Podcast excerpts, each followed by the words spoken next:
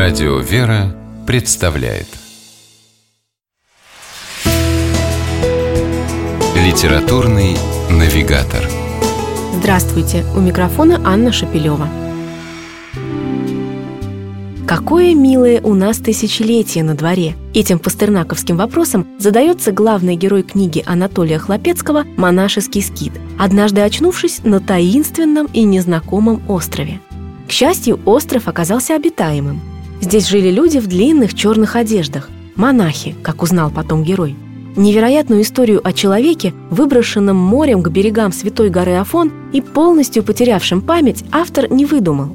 С героем, чья удивительная судьба легла в основу романа «Монашеский скит», Хлопецкий случайно познакомился во время одной из паломнических поездок на Афон и услышал все из его собственных уст.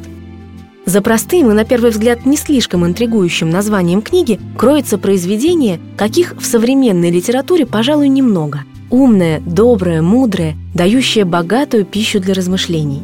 И при всем этом невероятно остросюжетное, динамичное и захватывающее. Как сказали бы сегодня, настоящий экшен. События развиваются в лучших традициях жанра приключенческого романа. Монахи самоотверженно выхаживают потерпевшего, который не знает ровным счетом ничего, ни где находится, ни как сюда попал, не помнит ни своего имени, ни кто он такой и откуда. Единственное, что удается выяснить довольно быстро, он русский. Услышав однажды молитву «Отче наш» на церковнославянском, герой почувствовал, как она отозвалась в сердце чем-то родным и близким. А дальше случайная встреча с людьми из прошлого. Постепенно герой многое узнает о себе. Например, что зовут его Данила Горин, что еще совсем недавно был он крупным бизнесменом. Но эти новые факты скорее пугают, чем радуют героя.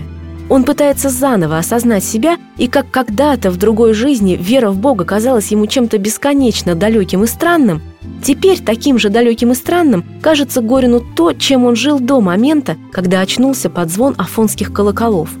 Не очень честный бизнес, хладнокровные разборки с конкурентами, развлечения на всю катушку. Данила решает остаться на Святой горе и стать монахом. Но все происходит совсем не так, как он задумал. В книге много неожиданных сюжетных поворотов, много потрясающих до глубины души человеческих историй. У автора романа удивительно тонкое чувство литературной гармонии. Духовная наполненность произведения не мешает ему до самого конца оставаться захватывающей дух Одиссеей. А остросюжетность не идет в ущерб глубокому смыслу.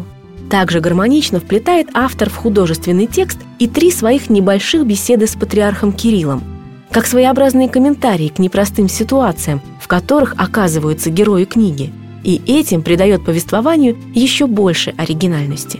Найти себя, начать новую жизнь. Однажды для героя романа Анатолия Хлопецкого эти слова из разряда красивых фраз перешли в самую что ни на есть реальность. И все-таки, уверен автор, для этого совсем не обязательно идти радикальным путем и терять память. Достаточно просто сделать паузу в повседневной суете и ненадолго заглянуть в монашеский скит.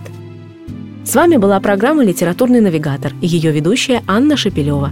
Держитесь правильного литературного курса.